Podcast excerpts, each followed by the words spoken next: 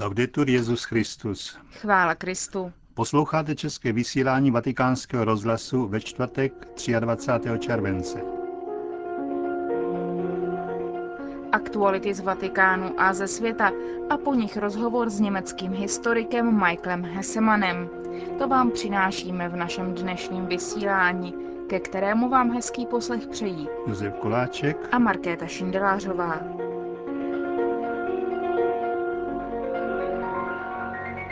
Zprávy vatikánského rozhlasu. Vatikán, Le Combe. V Austě vrcholí přípravy na zítřejší nešpory se svatým otcem. Ten mezi tím užívá pomalu se krátícího pobytu v chatě u Le Combe. Odtud telefonuje otec Federico Lombardi. Včera večer při své obvyklé procházce svatý otec došel prakticky do vesnice Le Combe, se setká se skupinkou dětí v doprovodu maminek a chvíli s nimi hovořil. Byl to moc milý a trochu nezvyklý okamžik, protože jedno z dětí začalo vyprávět, že v blízkém Valderem, kde bydlí, v zimě napadne 6 metrů sněhu. A svatý otec na to reagoval se zjevným a přirozeným úžasem, jak se žije s 6 metry sněhu. Bylo to tedy velmi pěkné setkání. Dnešní dopoledne pak trávil Benedikt XVI. jako obvykle. Studoval materiály, které mu včera přinesl kardinál Bertone, týkají se aktuálních problémů vedení církve, o kterých svatý otec v tomto období čte a přemýšlí. Jak už bylo mnohokrát řečeno, Benedikt XVI. musel kvůli zlomenému zápěstí trochu pozměnit některé své návyky. Zranění je pod kontrolou lékařů a brzy je v plánu kontrola. Ano, dnes byl z nemocnice v Aostě přinesen do rezidence Benedikta XVI lehký přenosný rentgen, který umožní v sobotu ráno provést kontrolní rentgenové vyšetření, jaké je při takových úrazech běžné. Kromě vatikánských lékařů doktora Poliska a doktora Bertiho bude kontrole přítomný primář Manuel Mancini, který svatého otce operoval, a navíc přijede také profesor Vincenzo Sessa, primář ortopedie z nemocnice Fate Benefratelli z Říma, pravidelný spolupracovník specialista Vatikánského zdravotního střediska, který bude jakožto ortoped sledovat svatého otce po návratu do Castel Gandolfa a do Říma. Tak bude zaručena kontinuita lékařské péče. V Austě se zatím připravují na zítřejší nešpory. Ano, přípravy jsou v průběhu. Byly nainstalovány televizní kamery, byly umístěny tak, aby vše snímali co nejlepším způsobem. Doufáme, že bude hezky a svatý otec tak bude moci projet historickými ulicemi města za velké přítomnosti lidí. Tak ho bude moci přivítat celé město, i když přímo nešpor se může zúčastnit jen 400 lidí.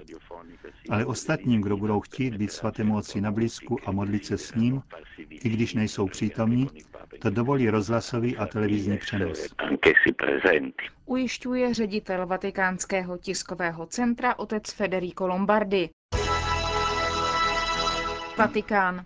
Benedikt XVI. dnes také jmenoval nového apoštolského nuncia na Kubě. Stal se jim dosavadní nuncius pro Angolu svatého Tomáše a princův ostrov arcibiskup Giovanni Angelo Beču. Právě on v březnu přivítal Benedikta XVI. při apoštolské cestě do Angoly. Monsignor Beču je v diplomatických službách svatého stolce od roku 1984. Působil například jako poradce apoštolské nunciatury ve Spojených státech amerických nebo na zastupitelstvích svatého stolce v Súdánu, ve Velké Británii, Francii nebo na Novém Zélandu. V Havaně nahradí arcibiskupa Luigiho Bonáciho, který byl 14. března jmenován apoštolským nunciem v Litvě a Lotyšsku. Madrid. Malé španělské obci Peralta de la Sal, rodišti zakladatele piaristů svatého Josefa Kalasánského, se od 1. do 22. července koná 640. generální kapitula piaristického řádu, tedy zhromáždění provinciálů a zvolených spolubratrů, delegátů ze všech světadílů, kde piaristé žijí a pracují.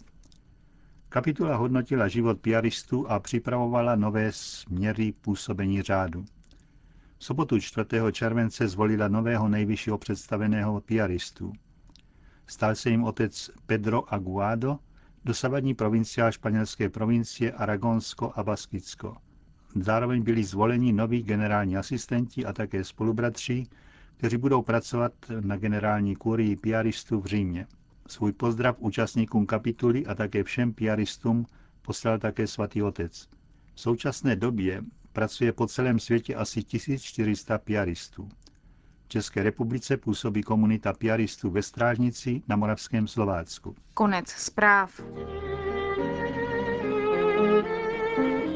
Příliš mnoho černých legend proti církvi.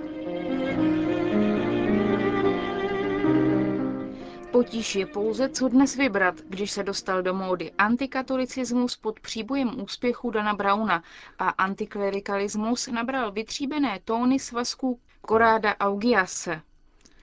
Avšak pro německého historika Michaela Hessemana smečnout míč na pole předem zaujatých kritik církve a strhnout masku antikatolicismu, který se stal antisemitismem intelektuálů. Historik z Dieseldorfu Hessemann v něm dohlouby analyzuje černé legendy na účet katolíků během posledních dvou tisíciletí. Masakry křižáků, mučení inkvizice, hon na čarodejnice. Pius XII. jako Hitlerův papež. Které z těchto obvinění církve je nejnepravděpodobnější? Černá legenda, která dosud způsobuje značnou škodu, je propagandistické tvrzení, že Pius XII. byl papežem, který zůstal mlčet během holokaustu.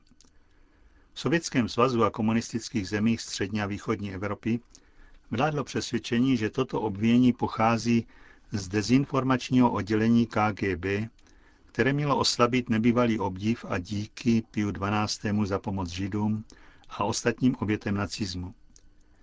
25. ledna 2007 National Review z New Yorku uveřejnil úřední zprávu generála rumunských tajných služeb Securitate Jon Mihaj Pacepa, který odhalil, že k celé kampani proti Piu XII. dal v roce 1962 příkaz Chruščov.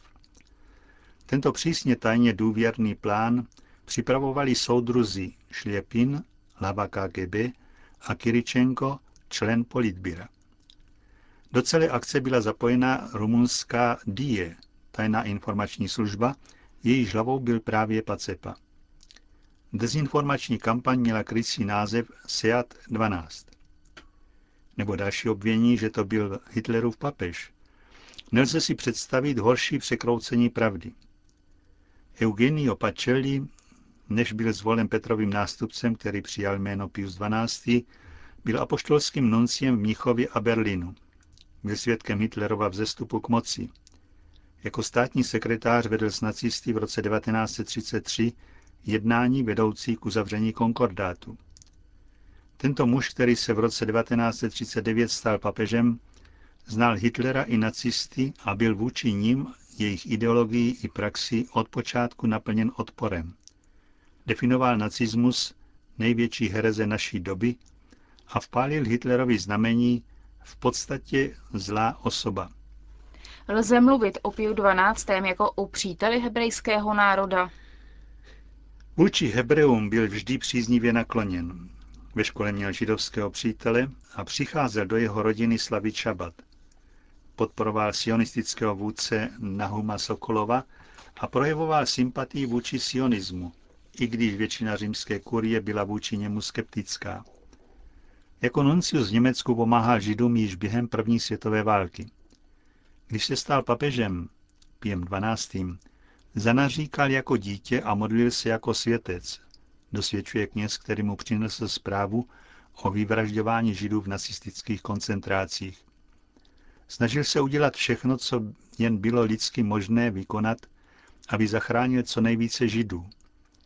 Podle izraelského diplomata a historika Pinchase Lapide byl 100 pomoci 850 tisícům židů, aby unikli nacistické genocidě. Když se ve Vatikánu nedostávalo dost peněz, začal uvažovat o tom, že by se prodali nejlepší Rafaelova díla, aby bylo dost finančních prostředků na pomoc uprchlým a skrývajícím se židům. Po válce téměř každá židovská organizace a mnoho izraelských politiků mu děkovali za to, co vykonal pro záchranu židů. A tu, ani ne pět let po jeho smrti, Německý dramatik Rolf Hochhut napsal divadelní hru Der Stellvertreter, tedy náměstek, naznačeno ale nevyjádřeno Kristův náměstek, 20. února 1963 ji inscenoval s Erwinem Piskátorem v Berliner Freie Volksbühne. Komunisté je použili pro masivní protikatolickou propagandu. Musela se z nařízení a pod dohledem komunistické strany hrát ve všech městech, od Národního divadla až po Ohotnická ji museli nacvičit a hrát. Byly organizovány povinné návštěvy těchto představení od studentů přes odboráře, členy strany i obyčejné obyvatelstvo. Takže vznikalo pevné přesvědčení, že Hochhut napsal tuhle hru na objednávku či na stranický příkaz KGB. Západní antiklerikálové využili tento vítr do plachet a nadšeně se připojili k tomuto ostouzení Pia 12. A tak se z papeže, který se stavěl na odpor Hitlerovi, náhle stal papež Hitlerův přítel. V Itálii vycházejí knihy, jako je Una Augiasova, které se snaží překroutit historickou pravdu o křesťanství. Jak mají odpovídat křesťané na takové útoky? Augias je dokonalý příklad autora, který sází na skandály.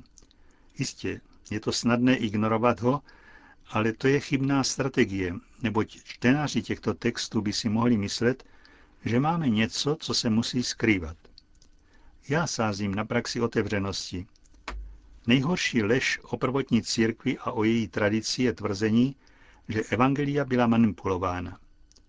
Nic nemůže být vzdálenější pravdě. Kdykoliv archeologové našli nějaký nový zlomek původního textu kanonických evangelií ze druhého či třetího století, odborníci žasli nad faktem, že tam našli méně odchylek od již známého textu. Evangelia jsou nejlépe uchované texty antiky. Žádný antický autor nemá lepší překlad. Většina prací řeckých a římských klasiků, spisovatelů, historiků nebo filozofů se uchovala v arabských překladech prvních století středověku nebo v opisech uchovávaných ve středověkých klášterech, obsaných snad tisíc let po jejich vzniku. V případě evangelií ani ne století dělí jejich autory od nejstarších rukopisů. Anglický myslitel Philip Jenkins, anglikán, definoval antikatolicismus posledním přijatelným předsudkem. Jak to, že přetrvává tolik předsudků a kritik proti katolické církvi? V roce 1950 americký spisovatel Peter Fírek napsal Antikatolicismus je antisemitismus intelektuálů. Toto je jediný předsudek, který média nejen trpí, nebož hojně používají v rozsáhlé míře televize, noviny i filmy. Svědčí o polovzdělanosti nebo o zaujatosti jejich pracovníků. Zaútoč na církev nebo na papeže a napiš bestseller. To je formule autorů jako Dan Brown, David Jalop, Donna Cross nebo John Cornwell. Mnozí chtějí vidět pád, zroucení církve. Její existence je pro moderní svět provokací. Zdá se, že není vhodná pro hedonistickou společnost, založenou na sobectví, na sexu a na bezuzném ukájení hmotných potřeb. Nenechává je v klidu. Je pro ní stále znepokojující výčitkou. Jako skála hlásá věčné hodnoty v ostrém rozporu s libertinským trendem zásady všechno je dovoleno. Předává kulturu života a odpovědnosti v ostrém rozporu s kulturou smrti a kulturou zisku. Benedikt XVI. má pravdu, když označuje relativismus za největší výzvu pro církev ve třetím tisíciletí. Relativismus je totiž krédo společnosti, bezcílné zábavy a životního stylu užívat si bezústně. Také bezcílného. Říká německý historik Michal Hesemann. Končíme české vysílání vatikánského rozhlasu. Chvála Kristu. Laudetur Jezus Christus. thank you